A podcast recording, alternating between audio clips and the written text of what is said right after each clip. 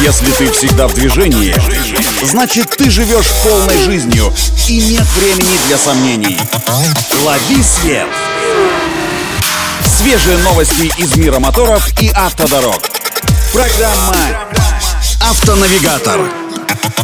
Только вперед!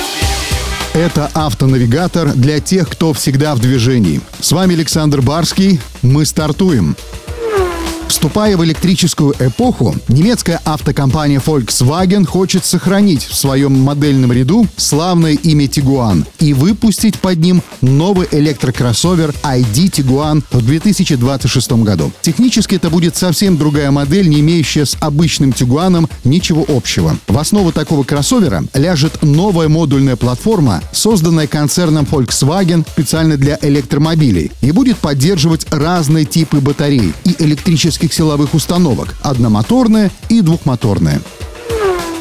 А вот австралийская компания Alaida Aeronautics на днях представила летающий гоночный автомобиль Airspeeder MK4 с водородным двигателем. Это уникальное транспортное средство способно как ездить по дорогам, так и летать по воздуху. По утверждению разработчиков, это будет самый быстрый в мире электрический самолет с вертикальным взлетом и посадкой. Он оснащен водородным турбогенератором мощностью 1340 лошадиных сил, позволяющему разгоняться с места до 360 км в час всего, внимание, за 30 секунд после старта, а запас автономного хода составит 300 км при почти нулевом выбросе. Вот это уровень! Вот оно! Светлое автомобильное будущее. Вот такие новости. На этом делаем остановку. Удачи на дорогах и берегите себя.